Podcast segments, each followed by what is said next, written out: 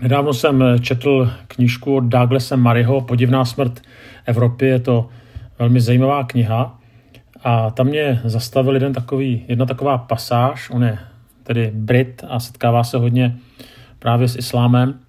A uh, on říká, že ho fascinují osobní výpovědi konvertitů k islámu. A říká, že jsou si velmi podobné. A říká, že jde o variaci na typickou zkušenost mladého člověka. A teďka tam cituje – Víte, dosáhl jsem určitého věku, většinou mezi 20 a 30, a pak jsem se v jednom nočním klubu stěl pod obraz. A najednou mě napadlo, život k sakru nemůže znamenat jenom tohle.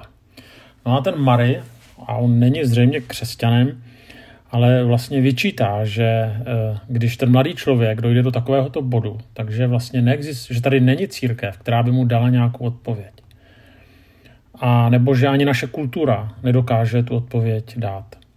A on říká, že pro mnoho lidí je to právě islám, který s tou odpovědí přichází. A říká, ta naše kultura se v té chvíli měla ozvat, ale neozvala. A protože její hlas chybí, stane se, že mladý člověk objeví islám. A teďka to, a on to vyčítá křesťanství. Říká, jak je možné, že se mládež nesetká s křesťanstvím? A odpovídá, jak by mohla, když etablované církve, jako je anglikánská, švédská, německá, luteránská a mnohé další, už dávno ztratili svůj misijní zápal a někdy i samu víru a stali se posvěcenou troubou levicové politiky. Nabízejí školení v různorodosti a pomocné sociální programy. Jednoznačně podporují politiku otevřených hranic, ale velmi obezřetně se staví k písmu, které kdysi hlásali světu vlastně říká, ta církev ztratila ten svůj původní význam, který měla a snaží se ten svět oslovit eh, tématy, který jí prostě nepřísluší. Může se k ním církev vyjadřovat, ale církev prostě nemá být hlásnou troubou, třeba jak on tady říká, levicové politiky. Uh, jiný autor, uh, Dinesh Souza v knize Křesťanství jinak, tak taky kritizuje vlastně takový to liberální pojetí křesťanství na západě a mluví o tom, že některé církve se vydaly na jakousi misijní cestu na ruby. Místo, aby byli misionáři církve ve světě, jsou z nich misionáři světa v církvi. Vynakládají morální úsilí na demokratizaci církve, zajištění rovnoprávnosti žen, legalizaci homosexuálních sňatků a tak dále. A potom tento autor cituje jiného autora, který se jmenuje Richard Niebuhr, a on toto schrnul takovým slavným výrokem. Nerozhněvaný Bůh přivedl člověka bez hříchu do království bez soudu pomocí kázání Krista bez kříže. Tak e, tohle to je něco, co e, bych nechtěl zažít i ve vlastní církvi nebo ve vlastním sboru. Já vím, že někteří liberálové se posmívají tomu našemu pojetí křesťanství, říká, že jsme fundamentalisté, ale jestliže fundamentalismus znamená um, nějakým způsobem brát vážně Bibli nebo skutečně očekávat, že Bible je měřítkem života, tak potom uh, jsem rád, že jsem uh, fundamentalista.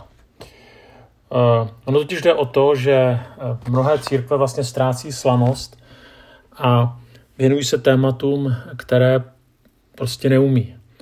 A e, vlastně dochází k tomu, že to jejich krédo je vlastně hlavně nebýt fanatik. Hlavně nebýt fanatik, pozor na ty fundamentalisty, jako jsou třeba letniční nebo jako jsou třeba některé evangelikální kruhy. Jenže co vlastně to slovo fanatik znamená?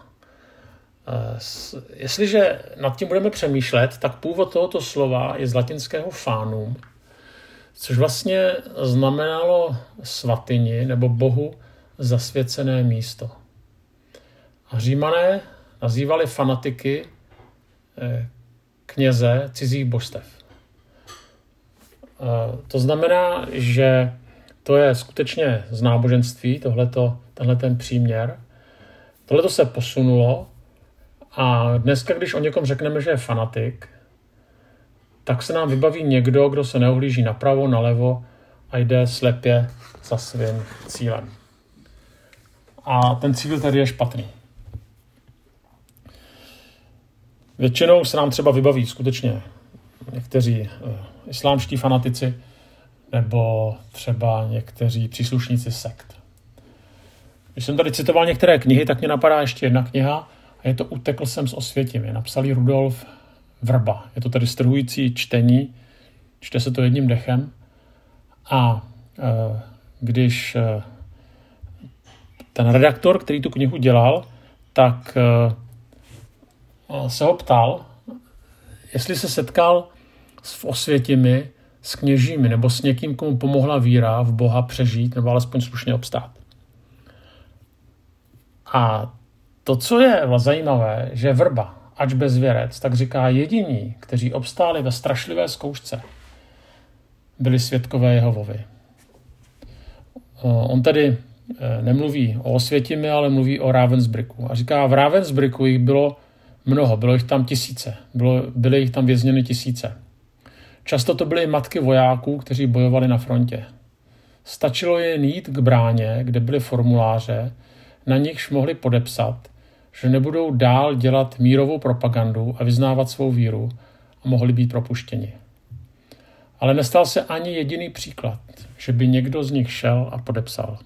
Naopak, ti, kteří slíbili, že podepíší a potom viděli, že ti, kdo odmítli, byli zavražděni, zrušili svůj slib a nepodepsali. Morální síla těch lidí, kterým se dnes kde kdo vysmívá, se ukázala být nesmírná a já si jich vážím. Můžeme si myslet o tom, co chceme. Můžeme se ušklíbnout nad tím, co Vrba říká. Můžeme si říct, no jo, to byli hovisti, to byli fanatici. Ale já když to čtu, tak vlastně souvis, tak, tak souhlasím s tím závěrem Vrby. A to je, vážím si jich. Prostě svým rozhodnutím, totiž na rozdíl od jiných skutečných náboženských fanatiků, nikoho neohrožovali. Jediné, co ohrožovali, byl jejich život. A tak eh, nechme stranou eh, diskuzi o jehovistech a spíš se zamyšleme nad tím, o co více by naše postoje měly být rozhodnější, když jsme uvěřili v Ježíše. A tak díky Bohu, že Bůh po nás dneska nežádá, abychom nasazovali životy, chce vlastně mnohem méně. Jo? Chce jenom porovnání s naším životem náš čas, peníze, přiznání se k víře, k tomu, abychom mysleli a žili pro druhé lidi. Ale žel už i to někdy někdo považuje za fanatiky. A ten náš problém někdy nastává v tom, když se křesťanská víra scvrkne na to mít správný názor. Víte, ono mít správné názory bez toho, že se promítnou do života a do konkrétních rozhodnutí je vlastně strašně málo. Si se nám skutečně nehrozí, že budeme vypadat jako fanatici, ale hrozí nám opak. E, tedy, že e, slovy zjevení nejsme studení, ani horcí, jsme vlažní, anebo slovy Friedricha Nietzscheho vypínáme prsa, ale žádná nemáme.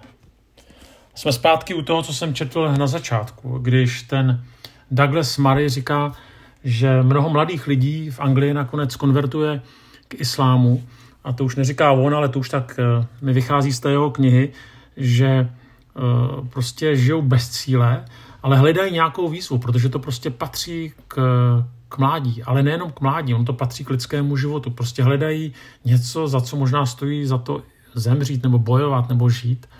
A teďka jim to nenabízí sekulární společnost, protože člověkovi se nechce umírat pro konzum. Ta nenabízí asi nic moc, no ale ono to nenabízí ani církve. Eh, a ani v církvích, nebo v mnohých etablovaných církvích, tohleto mladý člověk nenachází. Vidí tam cosi vyčpělého, eh, vidí tam, že ani ty církve si někdy nevědí rady sami za sebou. Eh, a pokud tam nakonec eh, poznají, že ta nejvíc, co ta církev nabízí, je školení v nějakých sociálních programech, tak já neříkám, že to je špatné, ale jestli je to to hlavní, co ta církev nabízí, tak je to vlastně strašně málo. No a Marie říká, no já se pak nedivím, že přicházejí třeba, no přecházejí k radikálnímu islámu.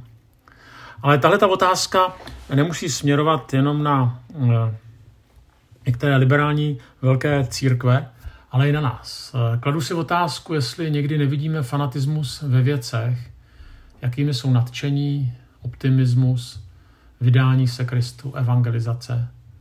Jestli příliš rychle nad některými lidmi, kteří jsou prostě nadšení, tak se neušklíbneme a neřekneme, no, ten svět prostě není černobílý a Ježíš to nemyslel černobílá, Bible není černobílá a tak dále. A já vím, že život není černobílý, ale zároveň to by neměla být výzva zůstat eh, vyset někde uprostřed. Jo, nemít ani názor, nedokázat se prostě rozhodnout. Nakonec nejlepším příkladem byl sám Kristus, který šel až na kříž. A možná dneska by někteří o něm řekli, že to byl fanatik. Eh, protože prostě kvůli nějakému názoru se nechal zabít.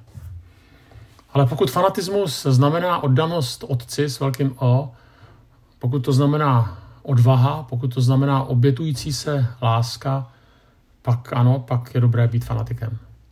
Ale já vím, že Ježíš fanatikem nebyl, protože jeho chování bylo regulováno láskou a navíc následování Pána Boha s ochotou nést někdy nepříjemné důsledky fanatismem skutečně není.